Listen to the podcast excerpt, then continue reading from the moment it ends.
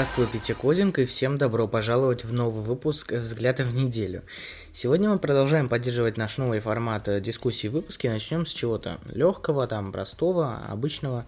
Пойдем по нарастающей, закончим, так сказать, тяжелой артиллерией. Вообще, мы заметили, в последнее время наши выпуски наполняются не какими-то там рядовыми новостями уровня «Вышел iPhone, Apple провела презентацию, Samsung сделал новый Galaxy», а какими-то мелочами, не столь важными для общества новостями, но для корпораций это большие шаги, кстати. Думаю, вы не знали, что Microsoft представили концепт дизайна нового офиса, а Crew Dragon вернулся на Землю. Поэтому давайте начинать.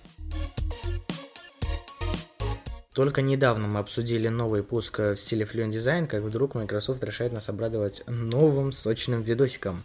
На нем нам продемонстрировали новый концепт пользовательского интерфейса Office 2020. И тут стоит упомянуть, кстати, что видос сделан на удивление очень необычным и интересным какой-то конкретной инфы, вроде даты релизов или где будут эти релизы, на какой платформе, нет, но демонстрация Fluent Design была отменная и очень прекрасная. Мы надеемся, что Microsoft оживит свои концепты в жизнь, и в будущих версиях Office мы увидим что-то интересное и красивое. Увы, подкаст не сможет передать всю красоту видеоконцепта, вы это знаете. Поэтому ждите в ближайшие дни от нас пост в паблике ВКонтакте. Подписывайтесь, кстати, там очень много всякого интересного. Помните, в недавнем выпуске мы обсуждали полет Crew Dragon к станции МКС? Он прошел успешно, и астронавты долетели без всяких взрывов и казусов, как это обычно бывает из SpaceX, и успешно пристыковались к МКС. Так вот, в воскресенье, в пол третьего ночи корабль отстыковался от Международной космической станции, и уже без 15.10 вечера этого же дня он приводнился в Атлантический океан – мы живем с вами в удивительное время, ребята. Частные компании во главе с, казалось бы, вполне обычными предпринимателями и инженерами, бизнесменами, которые курят бамбук, как бы это странно не звучало на радиоэфирах, запускают космические корабли и электрокары в космос. На наших глазах творится история, ребята. И не упускайте этого момента. Да, мир на самом деле в какой-то степени застрял на месте, возможно, но в то же время он разрывает свои шаблоны и устои с уже доступными нам технологиями. Казалось бы, что такого необычного? Полет в космос. Обычные ракеты, мы знакомы с ними каждый день. И вот тут частная компания открывает привычный нам шаблон по-новому. Возможно, скоро будут экскурсии от этих частных компаний на Луну. Ждем официальных заявлений от Илона Маска по поводу космической миссии Crew Dragon. Хорошая новость от Qualcomm. Наш известный чипмейкер представил новый стандарт в технологиях быстрой зарядки Quick Charge 5. Каких новых планок достигла компания и какие технологии использовала? Итак, аккумуляторы смогут выдерживать мощность до 100 Вт, рабочая температура этих аккумуляторов станет на 10 градусов меньше, а эффективность вырастет на 70% больше в сравнении с прошлым поколением. Все это стало возможно благодаря двум технологиям. Это Qualcomm Battery Saver и Qualcomm Smart Identification of Adapter Capabilities, которые к тому же продлевают срок жизни аккумуляторов. Технология Quick Charge пятого поколения уже поддерживается в Snapdragon 865 и 865 Plus и появится в устройствах предположительно в третьем квартале уже этого года. Смартфоны с Quick Charge 5 э, смогут заряжаться до 50% за 5 минут. Конечно, у вас вопрос, как это так? Ведь я сказал ранее в прошлой новости, что IT застрял. А потом в следующей же, то есть в этой уже новости сообщаешь что-то новое. Сейчас объясню, что имел в виду. Во-первых, как это нередко бывает на старте любой практически технологии, первые смартфоны с Quick Charge 5 будут однозначно флагманы, тут как бы и говорить не о чем. А большинству людей, как мы знаем, флагманы не по карману. Я упомянул, э, что технология уже доступна в Snapdragon 865 и 865+, и это важно, потому что если загуглить, 865 э, это флагманский процессор, и далеко не в каждом телефоне мы сможем его обнаружить. Во-вторых, каков прирост – если раньше что-то новое от Qualcomm прям заряжало, разрывало наш мозг, то сейчас Quick Charge нового поколения уже не кажется чем-то необычным. И, на мой взгляд, действительно в глобальном масштабе вот никаких приростов там особенных и серьезных нет. Вот такие дела. Новости от OnePlus. Недельку-две назад, а может даже уже и три, 23 июля, наш известный производитель флагманов решил побаловать своих фанатов новым уже вторым после 2015 года смартфоном среднего класса. Не слышал о нем, наверное, только ленивый, уж столько было там рекламных кампаний. Но мы всячески старались обходить смартфон и не упоминать его в наших выпусках. Озвучу я уже его название наконец. Это OnePlus Nord. Рассказывать это абсолютно нечего, так как это уже известный всем Realme X55G с тем же Snapdragon 765G, скрещенный с OnePlus Z, с тем же дисплеем, там даже вроде расширение совпадает, насколько я знаю. На ютубе уже есть видос от Джерри Рика Everything, э, в котором этот смартфон просто гнут в прямом смысле голыми руками.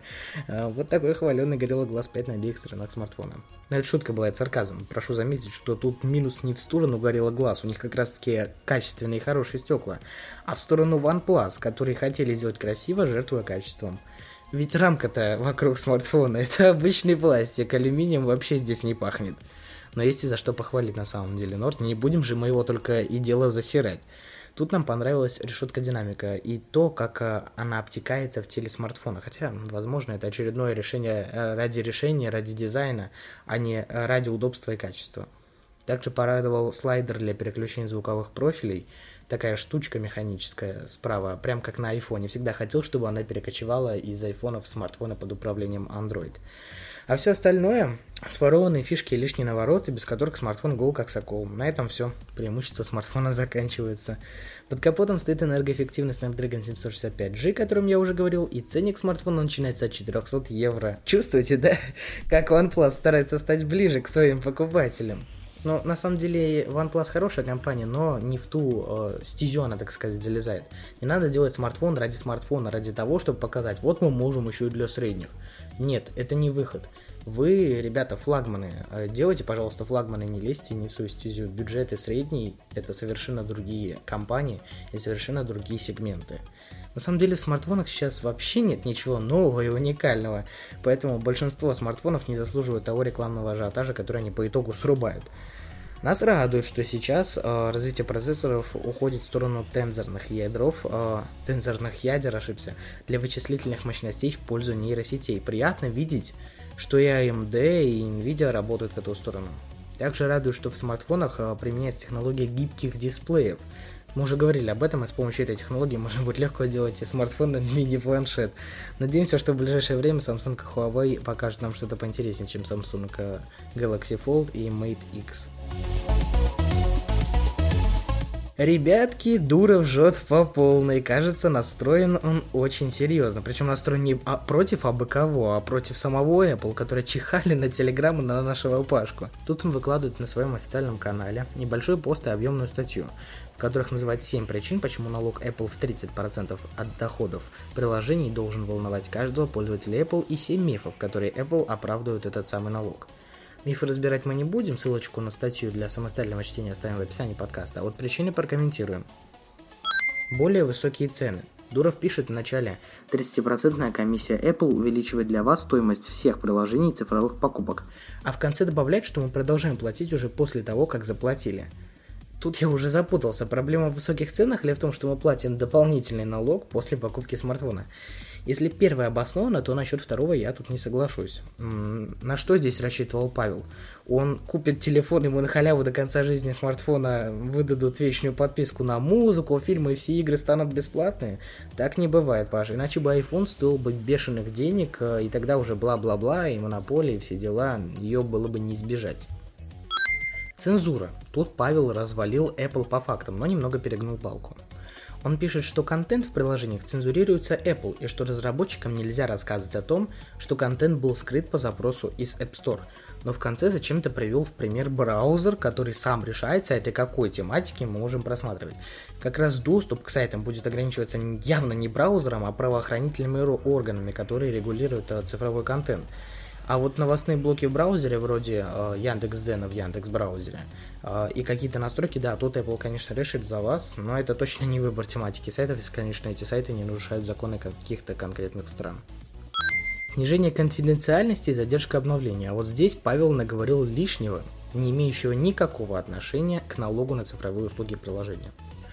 Во-первых, снижение конфиденциальности – это давно известный факт, касающийся не только Apple, и Google, и Facebook тоже отслеживают действия своих пользователей собирают бигдату.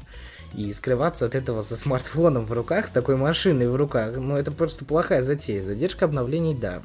App Store модерирует приложения, проверяет их, откладывает обновления, как выразился Павел, без видимых причин. Но какая тут связь с налогом? Неясно. Меньше приложений.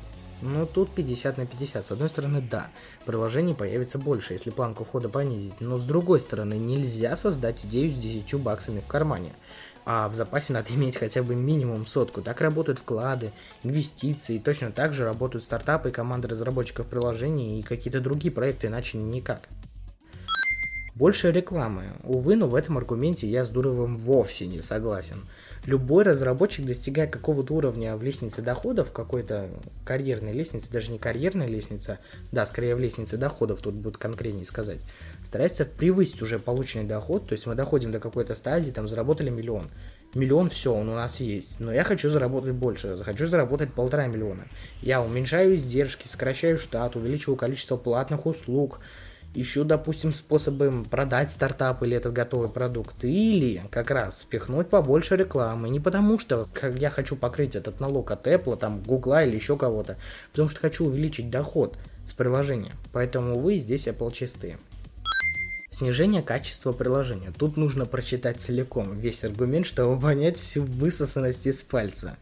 Миллиарды долларов, которые разработчики отдают в Apple, могли бы идти на повышение качества популярных приложений. Сегодня эти миллиарды пылятся на офшорных счетах Apple и не приносят пользы человечеству, в то время как отдавшие эти деньги авторы приложений пытаются изыскать ресурсы для совершенствования своих разработок.